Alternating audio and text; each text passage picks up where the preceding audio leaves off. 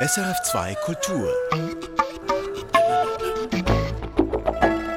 Herzlich willkommen zu Musik für einen Gast mit Salome Hohl, Direktorin des Cabaret Voltaire in Zürich, dem Geburtshaus des Dadaismus.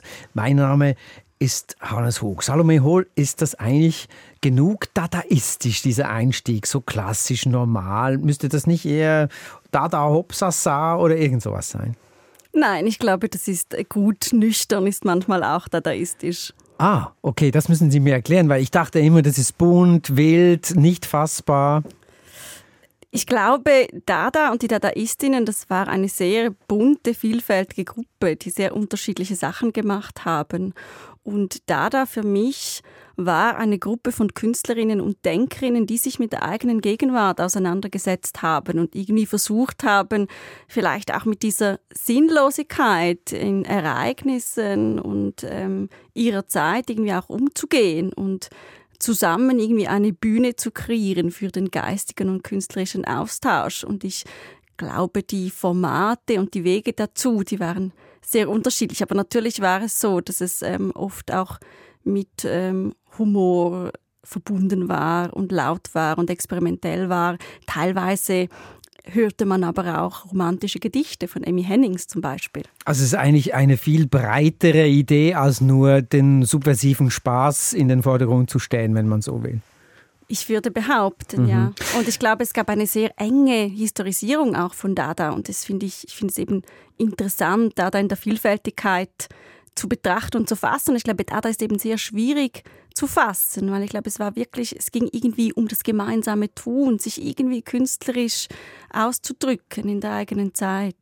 Dadaismus wurde vor 117 Jahren äh, in Zürich begründet äh, von Kunstschaffenden im Exil und hatte in der Kurzform, so wie ich es verstanden habe, immer die Idee, ein Gegenentwurf zu sein zum etablierten konventionellen. Wir sind also mitten im Ersten Weltkrieg. Äh, die spanische Grippe steht kurz äh, bevor könnte man vielleicht auch sagen, dass genau das, was Sie vorhin betont haben, es kann auch mal still und seriös sein, fast wie der Gegenentwurf ist zu der Zeit, in der wir jetzt leben. Also die so wild ist und so bunt und so vielfältig und so laut und so viel Aufmerksamkeit einfordert, dass man eben auch sagen kann, das ist eigentlich viel dadaistischer, jetzt still zu sein. Vielleicht im, äh, im Kontext eines Populismus ist es vielleicht spannender, leise zu sein, aber doch, dann glaube ich, es gibt ganz viele Themen, wo wir laut und bestimmt sein müssen. Immer noch. Mhm. Über diese Themen äh, sprechen wir zu einem späteren Zeitpunkt in unserem Gespräch. Ich würde gerne eine erste Musik spielen. Sie mhm. haben sich Michael Jackson ausgesucht. Ja. Das klingt natürlich auch nach einem gerüttelt Maß an Provokation. Also viele Menschen sagen, Michael Jackson ist ein No-Go, das geht nicht. Warum haben Sie sich Michael Jackson ausgesucht? Also Michael Jackson ist sicherlich eine kulturanalytisch spannende Person und ich denke, die Komplexität der Diskurse und die mit der Person und der Person an dem Musiker und Künstler Michael Jackson einhergehen, sind sehr komplex und deshalb sicherlich auch herausfordernd. Ich habe Michael Jackson ausgewählt, weil ich seit ich sieben oder acht Jahre alt bin, Michael Jackson höre. Michael Jacksons Musik, sein Tanz, seine Kleidung, die Kreativität, sicherlich eben die Komplexität der Person hat mich immer sehr fasziniert und das hat irgendwie auch alles überdauert. Also mhm. ich bin ja verschiedene Phasen durchgangen, auch musikalische und habe aber vor allem und immer Michael Jackson gehört und das hat sehr unterschiedliche Gründe, sicherlich auch. Mhm. Jetzt, wenn ich sage, es ist ein No-Go, vielleicht muss man noch mal schnell ausschildern, warum Michael Jackson ein No-Go sein könnte. Äh, ich habe noch ein bisschen recherchiert. Eine Umfrage von SRF im Jahre 2019 hat ergeben, dass zwei Drittel der befragten Menschen dafür sind, dass man Michael Jackson immer noch hört. Ein Drittel ist dagegen. Es wurde zu dieser Zeit auch eine neue Dokumentation gezeigt. In dieser Dokumentation wurden Menschen, sind Menschen zu Wort gekommen, die gesagt haben, doch, es gab Missbräuche und Übergriffe. Das hat man dann nochmal recherchiert und hat herausgefunden, das sind haltlose Unterstellungen gewesen, also zu keinem Urteil geführt. Also Michael Jackson wurde nie verurteilt des sexuellen Übergriffes, des Missbrauches und mittlerweile ist er tot. Das muss man vielleicht vielleicht an dieser Stelle auch sagen. Meine Frage dazu ist eigentlich, geht äh, noch mal ein Stück weiter. Wann wäre für Sie der Punkt gewesen, dass Sie sich auch von Michael Jackson verabschiedet hätte? Oder anders gefragt, wenn er jetzt ein verurteilter Sexualstraftäter gewesen wäre, würden Sie kein Michael Jackson mehr hören?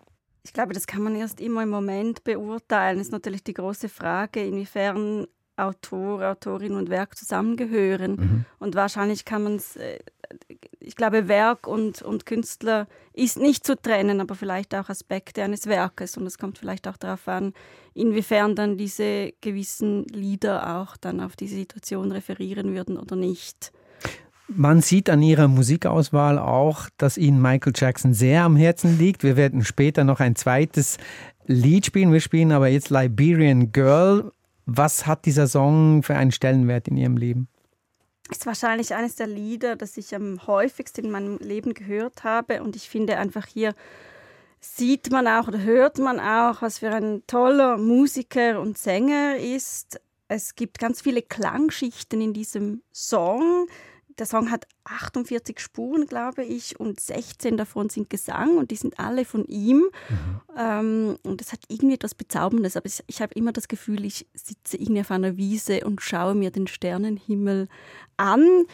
Also es hat wirklich irgendwie es holt mich sehr ab musikalisch und ich finde es aber auch kulturanalytisch ein spannender Song. Er besingt da die Schönheit einer schwarzen Frau, der Liebe auch dazu. Und das wurde auch rezipiert als Empowerment zu dieser Zeit über eine liberische Frau. Liberien als ähm, ein, ein, ein, ähm, ein Land, das in dem ehemalige Sklaven aus Amerika angesiedelt wurden und auch eines der wenigen Staaten in Afrika, war, dass zur Zeit des oder ist, dass zur Zeit des Imperialismus nicht kolonisiert wurde. Und ich glaube, das ist, sagt schon vieles auch aus über die Identität als Afroamerikaner und gleichzeitig ähm, ist auch zu, müssen wir uns auch fragen, ob eine Homogenisierung stattfindet, weil die, wir hören in der ich glaube, das ist da auch drauf. Einleitend hören wir Sprechgesang von Letta Mubulo, mhm. einer südafrikanischen Sängerin, die in Swahili spricht. Und Swahili wird aber eigentlich nicht gesprochen in Aha. Liberien. Also das findet so diese vielleicht trotzdem dann Homogenisierung auch statt. Oder es ist subversiv. Das wäre wieder dadaïstisch. Ja, aber, aber sicherlich ein Song, den ich äh, spannend finde, darüber nachzudenken und der mich auf einer sinnlichen Ebene sehr abholt und zeigt, dass für ein toller Musiker er auch ist.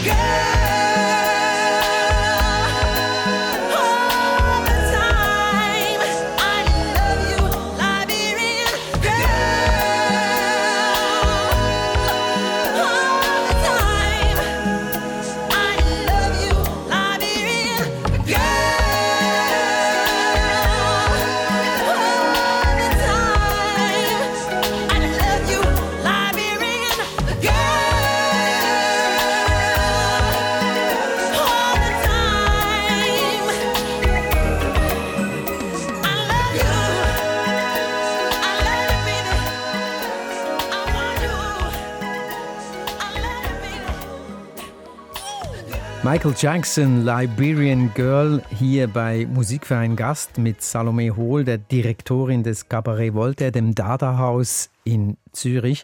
Salome Hohl, Sie haben vorhin den Sternenhimmel auf der Wiese geschildert.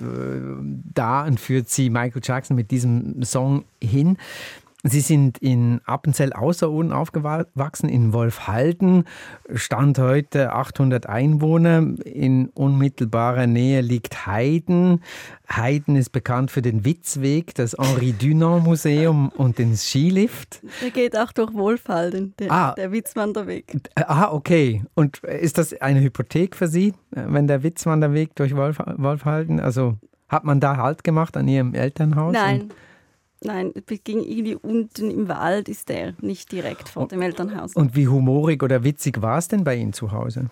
Humorig oder witzig, sicherlich offen. Ich glaube, es war, ich bin in einem sehr offenen, kreativen Elternhaus aufgewachsen, würde ich sagen. Mhm. Was heißt das konkret? Verkürzt, verkürzt gesagt, einem Hippie-Haushalt. Mhm. Das heißt, dass der Ausdruck oder das Denken und Verstehen über die Sprache immer wichtig war, aber eben auch via Klang, Formen und Farben. Meine Mutter hat viel gebastelt und liebt Farben und mein Vater ist, war Musiker, mein Bruder hat auch Musik gemacht. Also da ist, ähm, gab es sehr viel Kunst. Sie selber haben aber nur nur in Anführungsschlusszeichen Gitarre gelernt, weil sie die Ausbildung beschritten haben äh, im Lehrerseminar. Also sie sind ausgebildete Pädagogin, Kindergärtnerin zeitgleich und haben dann später das Kunstgeschichtestudium noch drangehängt mit Philosophie und Kulturwissenschaft, glaube ich. Kulturanalyse. Ähm, also Musik machen war nicht immer so ihres. Sie haben mir gesagt, Sie hätten mehr gemalt oder sich verkleidet, getextet, sowas. Ja, genau. Was, was waren Sie für ein Kind? Ich glaube, ein neugieriges. Das war jetzt ein tiefer Seufzer. das ist immer die Frage. Es ist immer die Frage, inwiefern ich mich beschreibe und inwiefern andere mich beschreiben würden. Ich glaube, ich war ein neugieriges Kind. Ich habe immer gerne Menschen auch gehabt, immer gerne situ soziale Situationen und kreative Situationen sicherlich. Das kann ich mir ja auch als nicht ganz oder auch herausfordernd vorstellen, wenn man so in einem kleinen Dorf wohnt und Sie haben mir geschildert, es war dann nicht mal im Dorf selbst, sondern eben so eher ein Weiler. Ja. Da hat man ja nicht so, viele Ab so viel Ablenkung. Was, äh, wo haben, womit haben Sie sich beschäftigt für sich selbst? Ja, selber. Ich glaube, mir Wenn Sie sagen Menschen immer. Ja, das war sicherlich dann ein Grund, weshalb ich auch die Stadt gesucht habe, weil ich Begegnungen liebe und Kultur liebe. Aber eben wie gesagt, ähm, es gab ja dann doch auch ähm, MitschülerInnen, äh, mit denen ich spielen konnte. Und mein Bruder war da und wir haben uns kreativ betätigt. Ich mochte auch den Wald sehr gerne. Also das war ähm, überhaupt nicht langweilig, aber ich, mir war dann die, ich suchte dann schon die Nähe zur Kultur und zu Kulturinstitutionen und zu sehr vielen aufregenden Menschen. Ich habe vorhin die Sternenwiese noch oder beziehungsweise der, den Sternenhimmel erwähnt. Das ist ja auch so ein Sehnsuchtsort eigentlich, oder? Wo man sich vielleicht irgendwo hinträumt und wegträumt. War das, wie, wie wichtig war das für Sie als Kind, auch da sich Musik als Transportmittel, als fliegenden Teppich zu sehen? Oder? Das kann ja Musik. Das, das kann es, ja. Führt dann vielleicht auch ein, in einen guten Ort in sich selber. Ich glaube, ähm, Flucht habe ich nie unbedingt gesucht, sondern eher Räume, in denen ich mich wohlfühle. Und Musik trägt da sicherlich dazu bei. Mhm. Wie, wie, wie muss ich mir das vorstellen? Räume, die, in denen ich mal, das kann ja Wohlklang sein oder auch nicht? Oder ja, was? auch herausfordernd. Mhm. Also ich mag Herausforderungen sicherlich. Das klingt danach. Ja. Wie hat sich das denn musikalisch damals geäußert? Weil Michael Jackson, das ist ja nice, wie man so schön sagt auf Neudeutsch. Ja, es ist noch lustig. Also wir haben ja auch darüber gesprochen, dass wir beide in Generationen aufgewachsen sind, in welchen Musik ein großes Distinktionsmerkmal auch ist. Also mhm. sagt etwas aus zu einer Gruppenzugehörigkeit, zu äh, wie man denkt über gewisse Sachen. Und ich war eigentlich immer so subkulturell so unterwegs, dass ich mich zu Gruppen zugehörig gefühlt habe die manchmal vielleicht oder wo es ein Qualitätsmerkmal auch war, dass möglichst wenig Menschen die Musik kennen. Und Was ja bei Michael Jackson überhaupt nicht der Fall ist. Das widerspricht natürlich Michael ja. Jackson überhaupt. Und das ist aber ein Grund, weshalb er immer wichtig geblieben ist für mich. Ist, ich glaube, ich bin eine ich habe jetzt immer von Kreativität gesprochen, aber ich glaube, ich bin eigentlich eine sehr analytische Person und ich liebe es oder ich finde es wichtig, Probleme zu benennen, auch Ungleichheiten zu benennen. Aber ich glaube, es braucht immer Integrationsfiguren und Integrationsmomente. Mhm. Und ich glaube, Michael Jackson hat das geschafft, er einer marginalisierten Position irgendwie versucht, an einer Ganzheit zu partizipieren und auch diesen Raum zu eröffnen für ganz viele andere Menschen. Und ich glaube, die Hörerinnenschaft von Michael Jackson ist auch dementsprechend sehr divers. Also ich, ich glaube, ich brauche wie beides und Michael Jackson hat mir vielleicht da so durch die Musik eine Liebe, eine Grundliebe für die Welt und Menschen vielleicht auch ermöglicht. Mhm. Ich würde gerne nachher nochmal darauf zurückkommen, ja. auf Michael Jackson, weil wir spielen jetzt Traction Avant. Das heißt so viel wie Vorderradantrieb und referiert zu einem Citroën-Modell aus den 30er Jahren. Es ist dies die Band ihres Vaters und der Song heißt Sweet Soul of Salome. Also ein Lied, das Ihnen gewidmet. Ich würde nervös werden. Wie, ich bin nervös. Ich bin sehr nervös und ich habe das auch niemandem erzählt. Ah, es ist eine Überraschung. Es ist eine Überraschung und ähm, also es wenn ich natürlich über musikalische Prägung nachdenke, dann bin ich, äh, ist man schnell beim Elternhaus. Mhm. Und ich bin auch da, also musikalisch war mein Elternhaus sehr offen. Es gab 60s, 70s, 80s Musik von Jimi Hendrix zu Lou Reed und Janis Joplin. Mein Vater hat aber äh, die Jazzschule gemacht und wir, es ich hörte viel Jazz und bin zu Jazzstandards eingeschlafen, auch klassische Musik manchmal.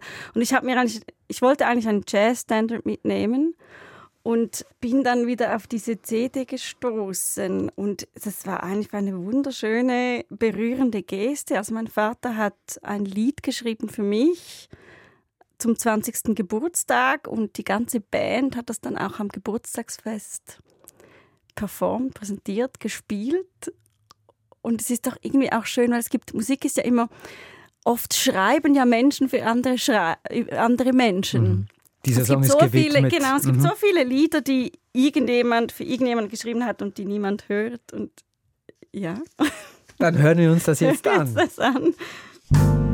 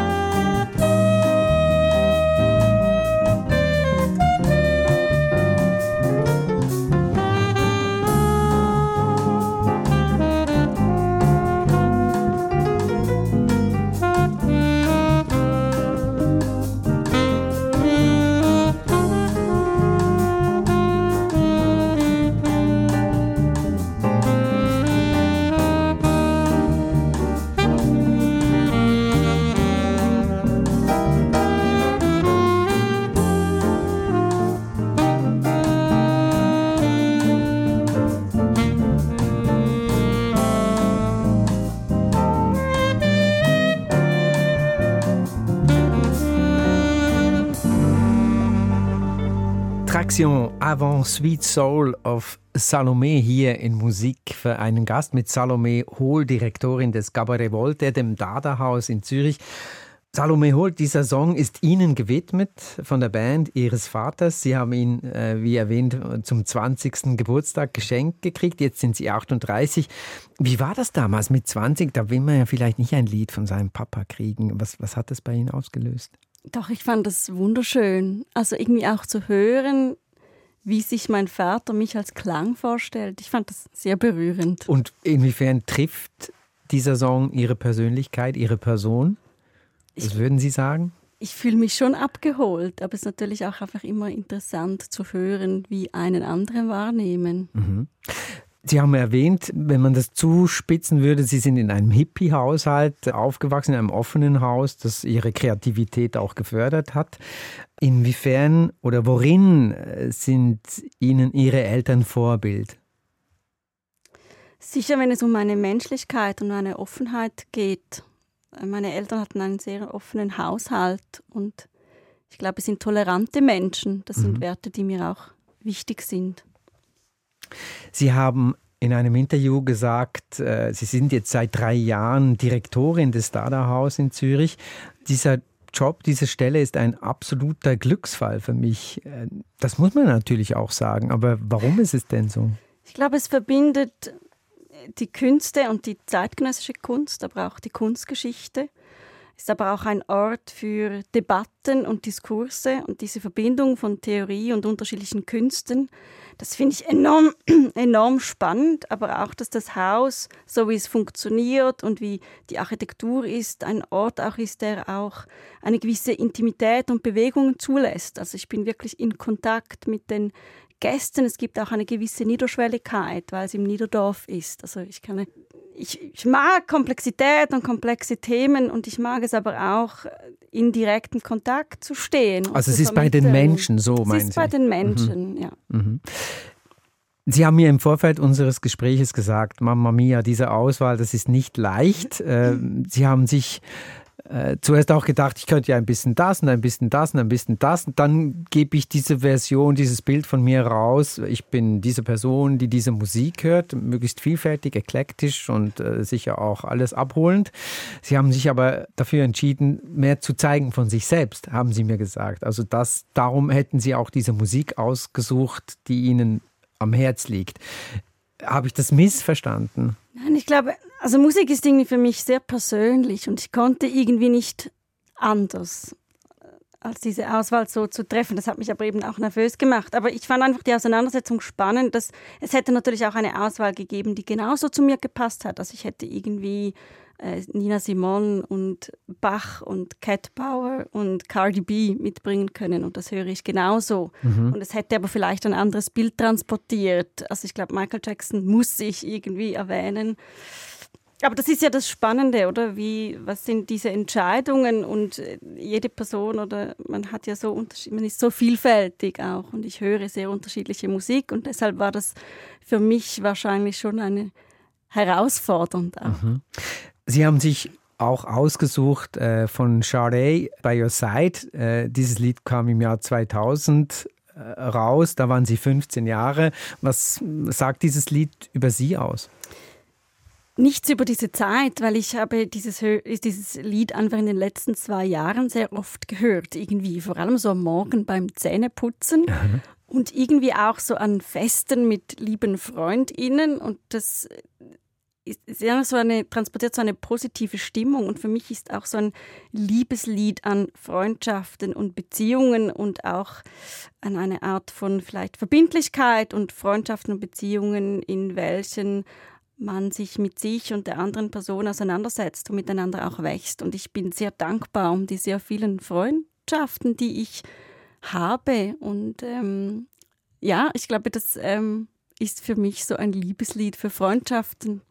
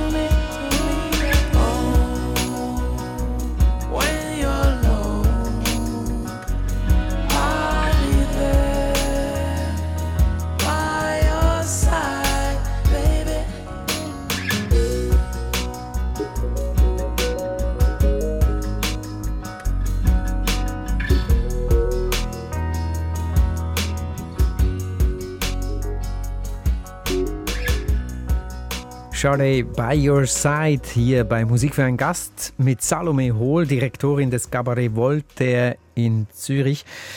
Salome Hohl, wir haben jetzt fast die Feuerzeuge hervorgenommen und äh, wie an einem Konzert man das früher gemacht hat mit der Flamme in der Hand. Getanzt, Getanzt haben wir. haben wir hier. Wir haben vorhin kurz über das Dada-Haus gesprochen, über das Cabaret Voltaire. Ich möchte das noch ein bisschen vertiefen. Sie haben gesagt, äh, niederschwellig, wir sind mittendrin bei den Menschen. Wir wollen ein Ort des Diskurses sein, der Debatte. Und Sie haben ganz am Anfang unseres Gesprächs gesagt, es gibt noch vieles, was wir tun müssen. Es gibt noch vieles, worüber wir reden müssen, wo, äh, wo wir auch dagegen sein müssen. Also äh, im Sinne von, wo, wo, wo sehen Sie da Ihr Haus? Ich glaube überall. Ich glaube bei Dada, und ich habe das so beschrieben auch oft, dass ich Dada als Befragungsmodus verstehe. Dass es eben auch nicht unbedingt darum geht, jetzt eine Antwort zu finden oder eine klare Antwort zu finden, sondern fortlaufend dran zu bleiben und zu befragen und sich vielleicht auch zu korrigieren und miteinander zu denken, aber auch zu tun, sicherlich. Und dass es vielleicht ein Ort ist, an dem man auch den Mut bekommt, das zu tun, vielleicht oder sich ähm, Also, dass man ermutigt wird. ermutigt sozusagen. wird, aber auch sich inspirieren lässt, Themen auch aus sehr unterschiedlichen Perspektiven wahrzunehmen oder zu denken. Einer der großen Unterschiede zu der Zeit vor 117 Jahren, als äh, quasi der Dadaismus begründet worden ist, ist äh, die beispiellose Konkurrenzsituation, in der sie sich befinden. Also es hat da ganz viele Kulturinstitutionen, Häuser. Wir sind aber alle natürlich auch laufend mit dem Entertainment, mit, mit äh, Smartphones, mit Social Media, mit äh, YouTube, mit all den Medien äh, konfrontiert. Sie schaffen jetzt einen Ort, wo man sagen könnte, das ist ein Ort der Begegnung. Hier begegnen sich Menschen. Ähm, Also auch Kultur. Ja, schon, natürlich, aber ja, ja, klar.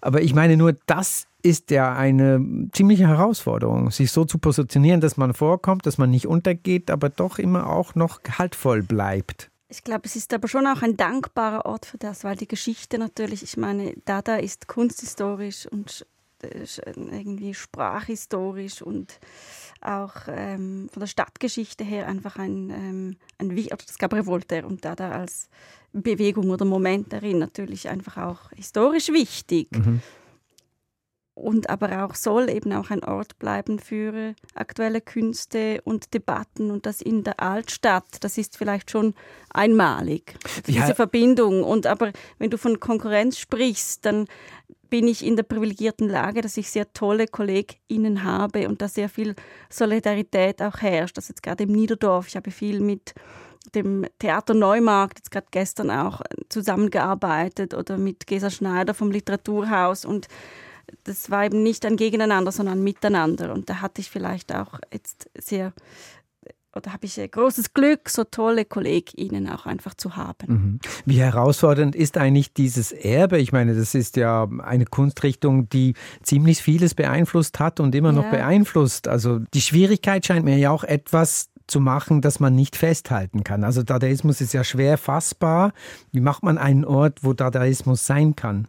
Eher, dass man miteinander Themen bearbeitet, die mhm. schon damals wichtig waren, aber eben auch heute wichtig, wichtig ähm, sind. Und ich glaube, es gibt eben oder ermöglicht mir sehr viel, dass wir keine feste Sammlung haben, obwohl wir in Kooperation mit dem Kunsthaus Zürich die Data-Vitrine haben und dort auch immer im Drei-Monats-Rhythmus Originaldokumente und Werke zeigen, Dada-Werke zeigen. Aber das ermöglicht natürlich vieles. Das verengt nicht.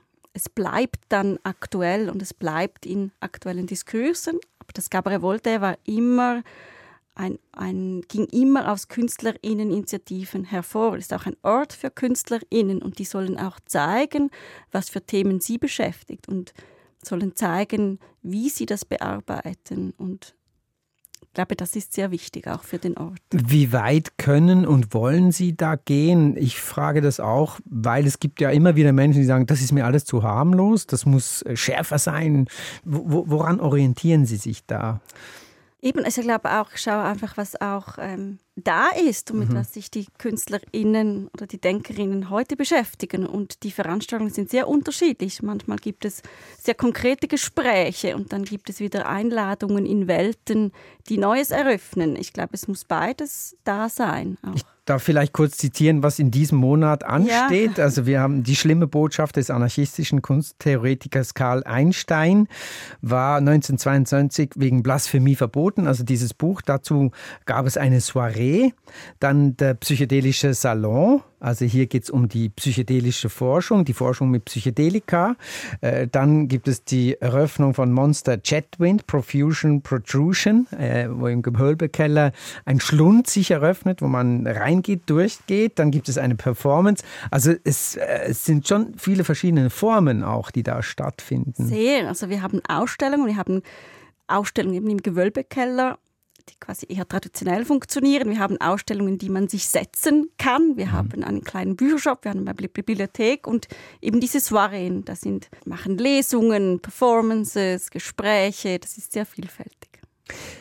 Wir spielen den zweiten Song von Michael Jackson, Will You Be There? Was für eine Bedeutung hat dieses Lied für Sie? Warum haben Sie sich das ausgesucht? Ich glaube, ich habe schon sehr viel vorweggenommen, wenn es um diese äh, Ganzheit auch geht, an der er versucht teilzunehmen haben. Ich habe auch mal gelesen, dass sich sehr mit pantheistischer Philosophie auseinandergesetzt hat. Ich mag diesen Song, aber vor allem, weil sehr viel Pathos drin ist und ich es liebe, dass er keine Angst hatte vor Pathos. Und es, dieses ähm, Lied hat auch eine sehr reiche Harmonik und eine sehr dynamische Rhythmik, finde ich. Und was löst es aus, wenn Sie es hören?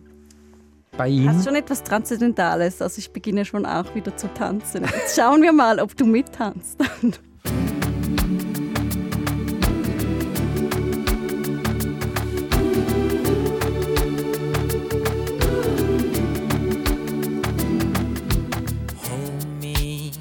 like the river Jordan, and I will then say to thee, You are my friend. Carry me like you are my brother. Love me like a mother. Will you be there?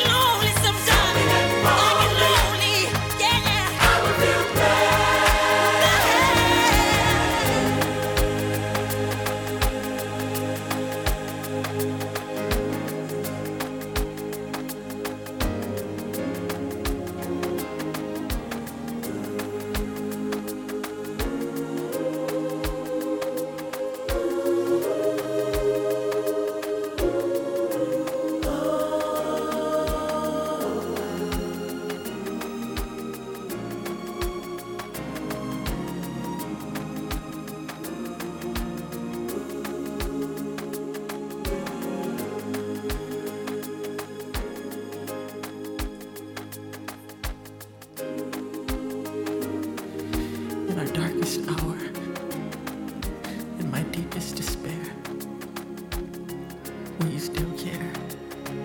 Will you be there?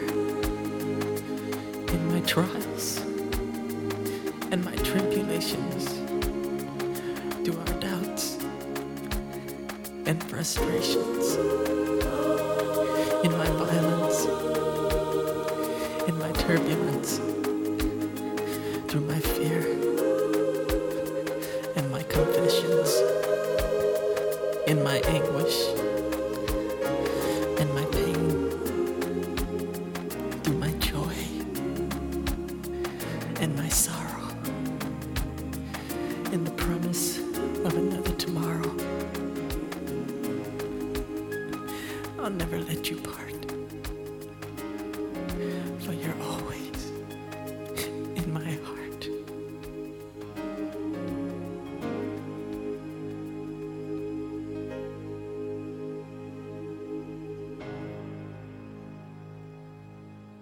Michael Jackson, Will You Be There? Sie hören Musik für einen Gast mit Salome Hohl, der Direktorin des Cabaret Voltaire, dem Dada-Haus in Zürich. Wir haben vorhin über das Cabaret Voltaire gesprochen als Ort der Auseinandersetzung, des Diskurses, der Debatte. Sie haben auch darüber gesprochen, die Dinge anders zu betrachten, anders zu sehen, sich nicht unbedingt immer gleich festzulegen. Inwiefern sehen Sie oder wo sehen Sie die Zukunft des Dadaismus, des Dada-Hauses, des Cabaret Voltaire in Betrachtung der Themen, die da auf uns zukommen, in denen wir uns schon bewegen? Eben, ich glaube, es bleibt immer aktuell und äh, Themen sind da und die Perspektive verschieben sich und da muss Dada dranbleiben als Moment, das in der eigenen Gegenwart Formen findet und sich darüber unterhält und ich glaube aber auch, dass es auch heißt, immer auch über die Vergangenheit nachzudenken. Und über die Vergangenheit nachzudenken und über die Gegenwart bedeutet auch über die Zukunft mhm. nachzudenken, weil es dann immer auch heißt, wie möchten wir eigentlich die Zukunft sehen. Und es gibt sicherlich Themen, die wir uns wie die Klimakrise denen wir uns, äh, mit, denen wir, mit denen wir uns wirklich befassen müssen und etwas tun müssen. Inwiefern hilft denn Dada dabei, die Klimakrise zu meistern beispielsweise? Also Kann man das überhaupt oder ist das ähm, eine Anmaßung? Für mich geht es eben eher darum, einen Raum zu kreieren, wo ich mich, wo Meinungsbildungsprozesse stattfinden, wo ich sensibilisiert werde, wo ich Argumente bekomme, wo ich vielleicht auch äh, vermittelt bekommen, was ich im Kleinen tun kann. So. Mhm. Also eine Handlungsanleitung, wenn ja, man so will. Ein Austausch, ein Ort des Austausches. Ich möchte auf Ihr letztes Lied, das Sie sich ausgesucht haben, eingehen. Und zwar heißt es äh, Intuition, ist von Kay Hand. Das ist eine Produzentin aus äh, Detroit, ist leider verstorben 2021. Sie haben das als neurologisches Experiment, Sie, Sie schmunzeln, als neurologisches Experiment beschrieben. Was müssen wir uns darunter vorstellen? Also ich möchte vorab vielleicht noch schnell sagen, dass ich äh, Kay Hand erst seit einem Monat kenne. Ah. Und ähm, ein Lieblingsmensch von mir hat hat mir die Musik gezeigt und sehr enthusiastisch über sie gesprochen. Ist eine queere schwarze Frau oder war mhm. aus Detroit, eine Pionierin auch. Und wir haben darüber gesprochen, dass Techno auch und elektronische Musik etwas sehr Physisches hat und sich in den Körper einschreibt, auch vielleicht durch Repetition. Und das hat mich sehr fasziniert und ich habe dann irgendwie weiter recherchiert und mir das angehört und bin dann auf diesen Song Intuition gestoßen und ich fand diesen Song einfach sehr spannend, weil es bei mir etwas Spezielles ausgelöst hat. Ich hatte irgendwie das Gefühl, als sei dieses Lied ein neurologischer Stimuli und die Synapsen irgendwie entwirrt wären. Und ich finde auch den Begriff Intuition natürlich sehr spannend, weil das ist, äh, Intuition ist ja so etwas wie ein unmittelbares Erkennen, auch ein philosophischer vielschichtiger Begriff sicherlich und es gibt da Intuitionen oder äh, es gibt synthetisierte Intuitionen, also das sind Intuitionen, die schon zusammengeführt wurden zu einer Kategorie. Das sind Sachen, die einem schon vertraut vorkommen und dann gibt es unsynthetisierte Intuitionen und das sind Dinge, die einem ungewohnt sind. Und ich finde es wahnsinnig wichtig, dass wir solche Momente haben, dass wir Erfahrungen ausgesetzt sind, wo wir gezwungen werden, einen, einen, offenen Geist zu haben und eben nicht direkt zu kategorisieren und einzuordnen, sondern eine Offenheit zu bewahren. Mhm. Und das kann ich glaube auch, dass das die zeitgenössische Kunst kann. Und, und wie tun Sie das persönlich? Wie bleiben Sie offen? Wie bleiben Sie? Indem ich eben wirklich versuche, immer wieder zu verstehen. Also auch, das ist ja auch so im Professionellen, oder? Irgendwann hat man 100 Ausstellungen gesehen, aber immer wieder versuchen zu verstehen und offen zu bleiben. Was passiert da? Und nicht direkt abzulegen, sondern zu verstehen versuchen und offen zu bleiben. Auch. Das ist eigentlich ein Plädoyer dafür, die Blase zu verlassen, wenn man in einer ist. Ich glaube, man muss immer beides. Ja, ich glaube schon. Ich habe ja über Integrationsfiguren und Integrationsmomente gesprochen. Mhm. Ich glaube, es ist wichtig, aber es ist auch wichtig, sich im eigenen Raum zu stärken. Und äh, ich glaube, es ist auch jedem Menschen überlassen, inwiefern man sich auch Räumen aussetzen möchte, in denen man sich nicht sicher fühlt. Das ist natürlich sicherlich auch etwas mit der Bubble verlassen. Aber im mhm. Grundsatz, also wenn wir eine Demokratie haben wollen, dann muss es irgendwelche Begegnungspunkte auch geben. Und aber auch Orte, wo man gestärkt wird. Also Orte, wo man gestärkt wird, Orte, wo man sich auseinandersetzt. Und auch mit sich selber auseinandersetzt. Unbedingt. Aha. Nein, das ist ja das Langweiligste. Unbedingt. sich aussetzen auch, Diskussionen. Gut, wir hören Kay Hand, Intuition. Ich bedanke mich für Ihren Besuch hier bei uns in Musik für einen Gast und äh, bleiben Sie da, da, Salome Hohl. Danke Ihnen vielmals für dieses angenehme Gespräch in einem Take. Es hat mich gefreut.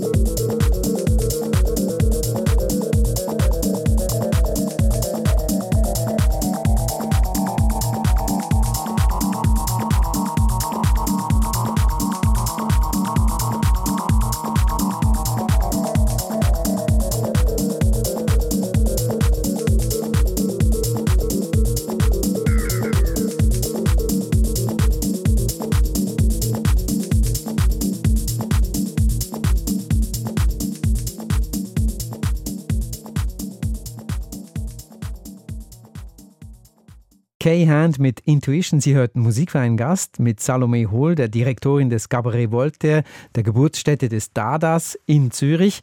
Mein Name ist Hannes Hug und diese Sendung können Sie weiterempfehlen, nachhören unter srf.ch audio. Erfahren Sie mehr über unsere Sendungen auf unserer Homepage srf.ch-kultur.